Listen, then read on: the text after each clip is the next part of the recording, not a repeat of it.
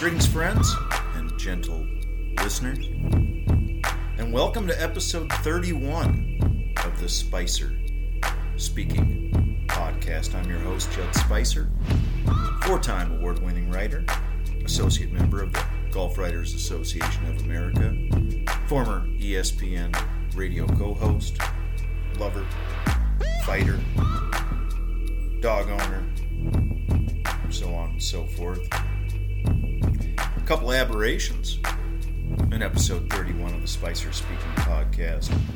You may notice via your time clock some degree of brevity this week because it's guestless. It's a guestless program.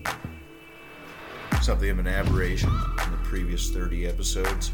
Never done that before. Heck, in the, I don't know, approximately 400 radio shows did for ESPN and Palm Springs. I think we tried that but once or twice. Not very often, but a couple of essays today, both of which Olympic based. Hope they blow your hair back, but yeah, a shorter episode.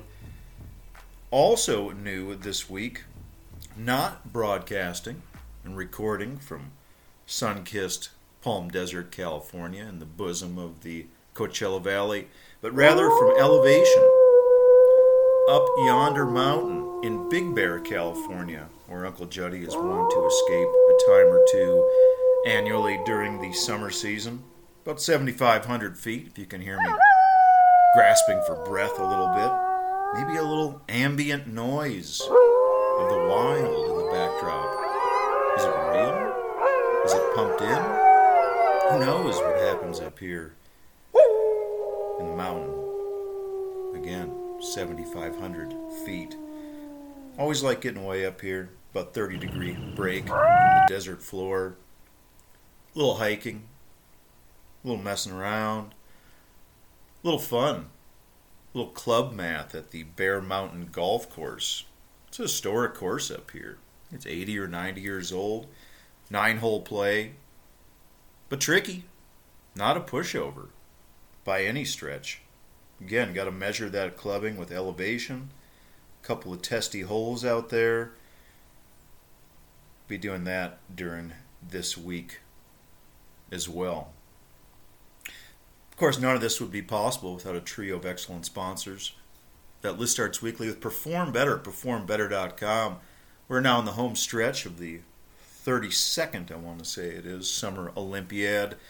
So many of the athletes that we are watching competing right now use Perform Better in their sister company, Everything Track and Field. Yeah, per the latter, a lot of those track and fielders, clients have performed Better. You don't have to be a world class athlete to go on performbetter.com. Shop for those barbells, dumbbells, stretchy bands, bouncy balls, whatever your pleasure. Shipping is free for orders $49 or more. Desert Willow Golf Resort at desertwillow.com. Get your tee times online for the Mountain View and Firecliff courses, respectively. Going to talk a little bit more about Desert Willow and the Palm Desert Golf Academy. Had another visit with Paul Busey last week. Work on that swing plane. In the interim, check out those junior and kid camps this summer, or again, get your tee times for one of the finest municipal facilities in the entire West Coast, to be sure. DesertWillow.com. Internationally renowned golf photography from John and Janine Henebry. You can find that online at the Henebrys, their vast portfolio, H E N E B R Y S dot com. It's going to lead right into this week's opening image, friends. And that opening image is brought to you by Henebry Photography. I got to tell you, a lot of assignments of late involves, to some degree, checking out a lot of golf courses, a lot of golf course websites. So many of them. This is not a slight, but it's a reality. They just don't have great photography. They don't have fresh, new imagery of their golf courses on their website, and that says something. Whether it be to a writer, a other media researcher, or just a guest looking to check out your course. So it's probably time to update that if you haven't done it for a spell. If you're a golf course owner, operator, director of golf, GM, head super with some pull, check out the Henebrys. Again, they've done it all over the country, done it all over the world for a long time. That's who you're going to want to hire. Come get fresh photography of your golf course, thehenebrys.com. That, folks, segue to the words of the opening image. You know, we talk about the Olympics, I guess, every two years. Sport centric, summer centric, winter centric. But, you know, after the Sports Society conversation crossover of these Tokyo games, methinks not. Across the dialogue landscape of these games and the concurrent national discourse, if not debate regarding Simone Biles, the ripple effect of these Olympics have undoubtedly paved an unbalanced beam of side choosing, the likes of which won't dismount perhaps ever. Now, as a program note, I want to interject that this piece was penned and this episode was recorded after Simone Biles announced her intent to compete in this week's gymnastics balance beam final, but before said event was held. I don't know how she finished, but the timing of such doesn't alter the opining. In fact, in my mind, it only enhances the dichotomy of discourse. Biles, as we all know, withdrew from the women's all around finals and a trio of individual event finals at these games, citing both the case of the twisties and the toll of competition on her mental health. Per the latter, as regular listeners will recall from episode 26 of the Spicer Speaking podcast, from June 9, I shared my thoughts on Naomi Osaka's withdrawal from the French Open and paired those impressions with a guest visit from Dr. Adam Gallenberg of Twin Cities based Premier Sports Psychology. A similar thread here, friends, as it pertains to high level athletes and mental wellness, talking about with the case of the twisties. I'll spare you my own faux expert opinion on that front, as I have had other gymnasts confirm for me previous competitive gymnasts, they've told me that that sensation of the twisties is very real, very frightening, and indeed a potential threat to one's physical well being in a very dangerous sport. A return to compete on the beam wouldn't seem to pose quite as much threat as the other events, although probably still dangerous. However, in my estimation, body return poses a lose lose for the gym legend. It's, of course, her decision, her choice, and she can do and can do whatever the heck she deems best. Perhaps by the time this episode and essay comes out, she'll have won the gold, and many will revel and reflect on a narrative of redemption. Whereby the greatest American gymnast ever only further cemented her legacy by willing herself atop the podium through the very real encumbrance of an injury which requires neither tangible bandage nor crutch. Yet, whatever may occur in this return, I don't really see it that way. Again, Simone Biles should do, can do whatever she deems personally best for her. As I detailed in full back on June 9, per my own education and support and advocacy regarding a loved one's struggles with mental illness, Biles' return vibes the exact co opting of mental health, pardon me, which I thought Naomi Osaka was toeing a line. For Biles to claim her withdrawals on the grounds of mental wellness, she's now walking a balance beam of expressing to people with diagnosed conditions that, hey, you can get better in five days. And I can tell you with some degree of small authority and unfortunate experience, that's rarely the, rarely the case. Moreover, regardless of the ultimate outcome of her return, Biles' previous withdrawals have created two schools of thought, neither of which, in my view, is either distinctly right or wrong. There is the school of support, which, to borrow from USA Today's terrific scribe Nancy Armour, that school basically states that Biles should be championed for living an ethos of, quote, it's okay not to be okay. That thread borrows from the Osaka scenario a few months back and undoubtedly has a strong following, as it should. By not competing and looking out for herself when she believed that a lack of mental wellness could lead to physical dangers, that makes sense. Additionally, for an athlete to know one's limitations and have the bravery to not compete, despite basically being the face of the world's lar- largest sporting event, yeah, that took some guts. The other side of this conversation would eschew the school of support in lieu of the old school, the rub some dirt on it school, the overcome your obstacles school, the school, to borrow from Sir Francis Bacon, of fortitude is the marshal of thought. Speaking plainly, it's a belief that today's athlete has become softer. The face of her trade, the peak of her career, the pinnacle of her sport, the prime moment of her craft, which most people pay attention to twice a decade, and yeah, the captain of her team, this school believes that Biles, akin to Osaka, arrived at the threshold of pressure, which we champion our athletes for overcoming. They believe she arrived at this threshold and she folded. And in doing so, even though she truly owes us, the sporting media and sporting public and sporting fandom, she owes us nothing. She did let down her teammates forcing them into events and scenarios for which they were they were either not supposed to compete or as Olympic rookies, all of them, likely a bit green about the spotlight under which they were thrust after losing their captain and only Olympic veteran. And these young women, specifically Jade Carey on the floor and St. Paul's own Suni Lee in the all around, they met their moments with aplomb. As for Biles, well, Perhaps her own best moment is still yet to come. She's a generational talent. Nobody can take that away from her. She's the greatest U.S. gymnast ever.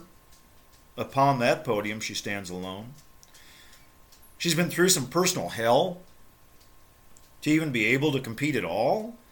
And for that will and strength and fortitude, she's a champion without any medals hanging around her neck. But as I said for Osaka, the true legacy here will come via advocacy. We all want Simone Biles to be healthy of head and heart. That is not a matter of debate. For her greatest achievement, for all the young girls and women who look, look, surely look up to her, rather, if she has the strength to withdraw from the global spotlight, then she surely has the muscle to fight for mental wellness advocacy and investment, and to become a visible and vocal champion for that next podium in her young life.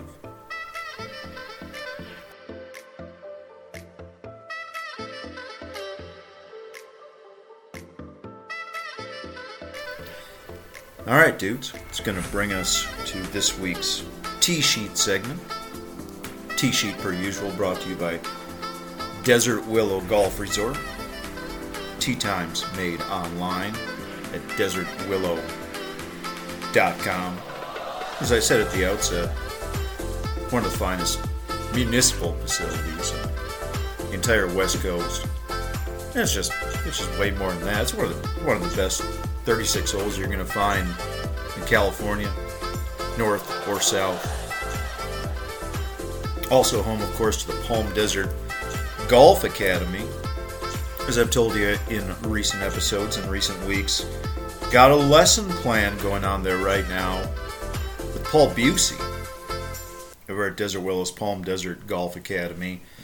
And we're getting there, baby steps, little by little, as Paul says, trying to just get 1% better each day. And for me, friends, as I've told you, handicap is ballooned to now about 11 and a half. And we are trying to rework that swing plane as we watch, uh, as Paul and I watch on video when he tapes my swing. I've got a not too yeah, I've got an ugly swing, I'll say that, but it's not too atypical for an amateur to have that over the top compensation move. So for my swing basically it's an inside to outside loop which is not very efficient, it's not very consistent. Yeah, it'll get the job done sometimes, but pound for pound it's really not the swing that you want. So Paul and I have been working on an inverse loop whereby we're going from an outside takeaway to bring in the path inside on the downswing. Baby steps, pardon me, it's taken some adjustments. Been doing some swing by swing video analysis with Louis Oosthuizen to that effect. Not that we're trying to get my swing looking that pretty, it never will be the case. But he's not just showing me the Louis Oosthuizen video for the purposes of looking at a pretty swing, but showing me some practice videos of Louis Oosthuizen and frame by frame that takeaway, that club position where he's trying to get the club face on playing in, in the downswing. And it's working a little bit. You know, Paul's not uh, professing any kind of magic wand with my ugly swing. This is a four, five, maybe if I get lucky, a six session lesson planned, lesson plan rather.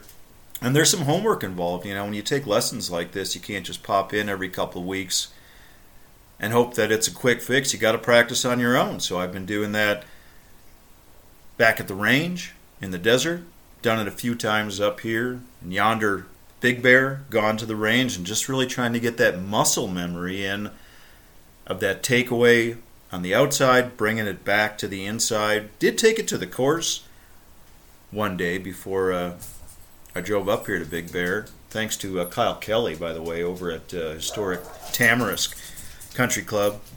Had a fun day over there with uh, friends of the show, Blake Arthur, Shad Powers, not to mention our boy Gabo, Gabo Ayala, went over the Tamarisk, and, and there were some results. You know, it's always tough to take that lesson tee to the golf course. But I didn't feel too terribly uncomfortable. But it is certainly a work in progress. Going to go see Paul again next week.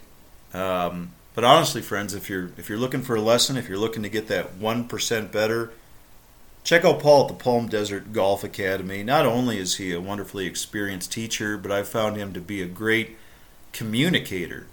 You know, like I've told you before about doing a, an interview that you feel really good about should be kind of like therapy. Same goes for golf instruction. If the teacher is doing a good job, it should kind of feel like therapy. And uh, I think it does feel like that with Paul because he's a great communicator. He's an excellent listener. He's letting me talk through what feels right, right, what feels weird, what feels wrong, and where we're trying to get with this swing change. I'll update you more in weeks to come. As far as this week's Tee sheet essay, I want to ask you did you go for the gold with Olympic men's golf, or did you go for the pillow? Taking nothing away from an exemplary win in Tokyo by SoCal's own Xander Schauffele, a guy that I gotta say I've interviewed and found laudably genuine, modest, and funny. I interviewed Xander when he was just a, a tour pup right before his uh, PGA Tour debut. That was some years ago now, out here in the Palm Springs area. And honestly, he could not have been a more genuine, likable young guy. Still seems very much the same way. Hasn't let all that success get to his head. Even even even all that considered, Xander's awesome win considered. It's been a dramatic time difference watching these Olympics a lot of while you were sleeping headlines. Of course, they played Sands fans. I think most of us are still kind of finding golf's return to the Olympic Games a little bit lacking. Now, please file this under critique before criticism, but now back for its sophomore effort after returning in 2016 in Rio following a 100 plus year absence from the Olympics. The golf event doesn't much vibe like other events at the Olympic Games. And why? Well, maybe it's because we're so used to watching these same guys playing for self in stroke play events week in, week out.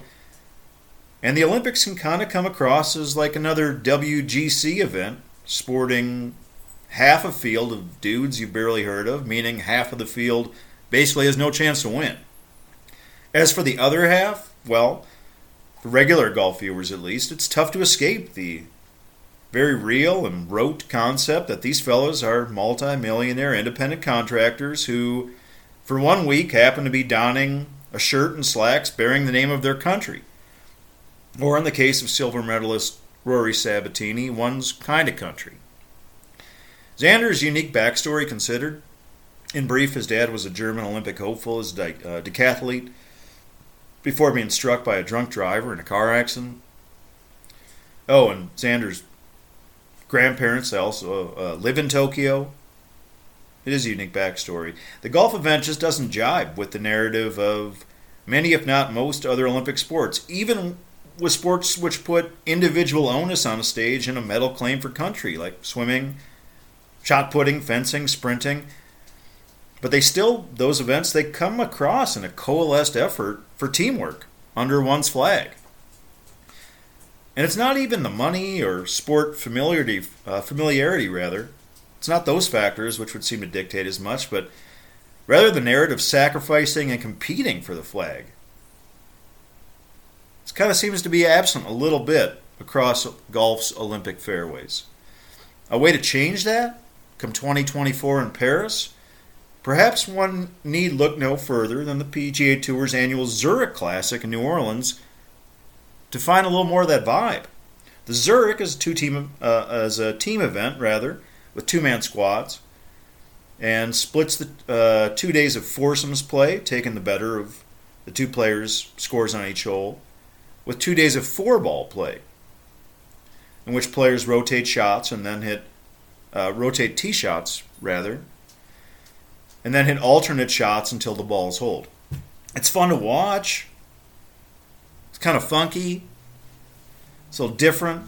It's a nuanced strategy, and the teams, at least the successful ones, undoubtedly lean on one another for achievement. Would such an ethos not play well in the Olympics? The Games at present assemble a field of 60 players from the Olympic golf rankings, which basically echo the charts of the official world golf rankings.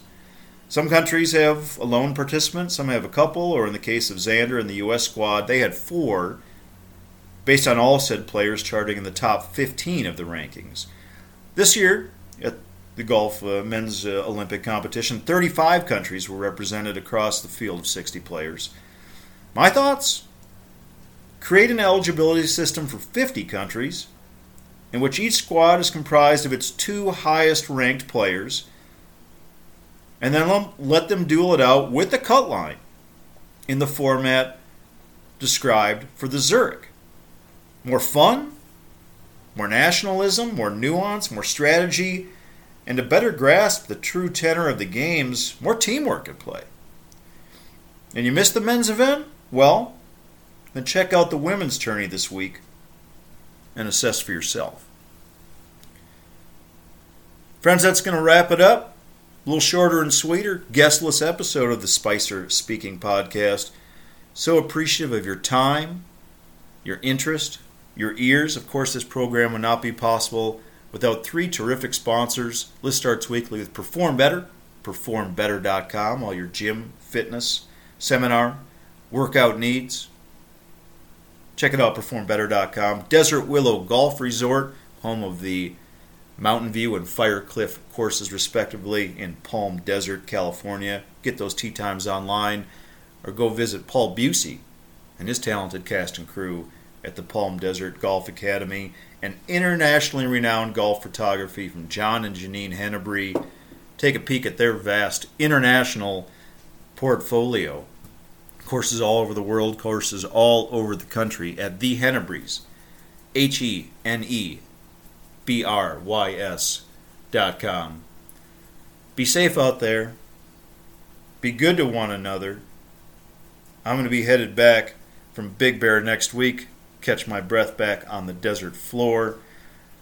But it's good to be up here, friends. Thank you so much for your time. And if I may interject, if you haven't got your shot yet, go get vaccinated. Man, 14 day window across the country, cases are up over 140%, deaths are up over 25%. I mean, heck, in the last couple days, like 300 people have died, the vast amount of whom, like over 97% of whom, haven't got vaccinated. We're starting to see these mandates come back. Let's let's work together. Let's let's get past this. Believe me, I was a little hesitant, a little sheepish as well about getting my jabs, but I'm glad I did. Feel like a good son, good boyfriend, good employee, good neighbor. Let's look out for one another. Let's get past this damn thing together. All right, thank you for suffering me that. I know not all of you tune in for that opinion. But thank you for tuning in. Enjoy the rest of the Olympics and be well.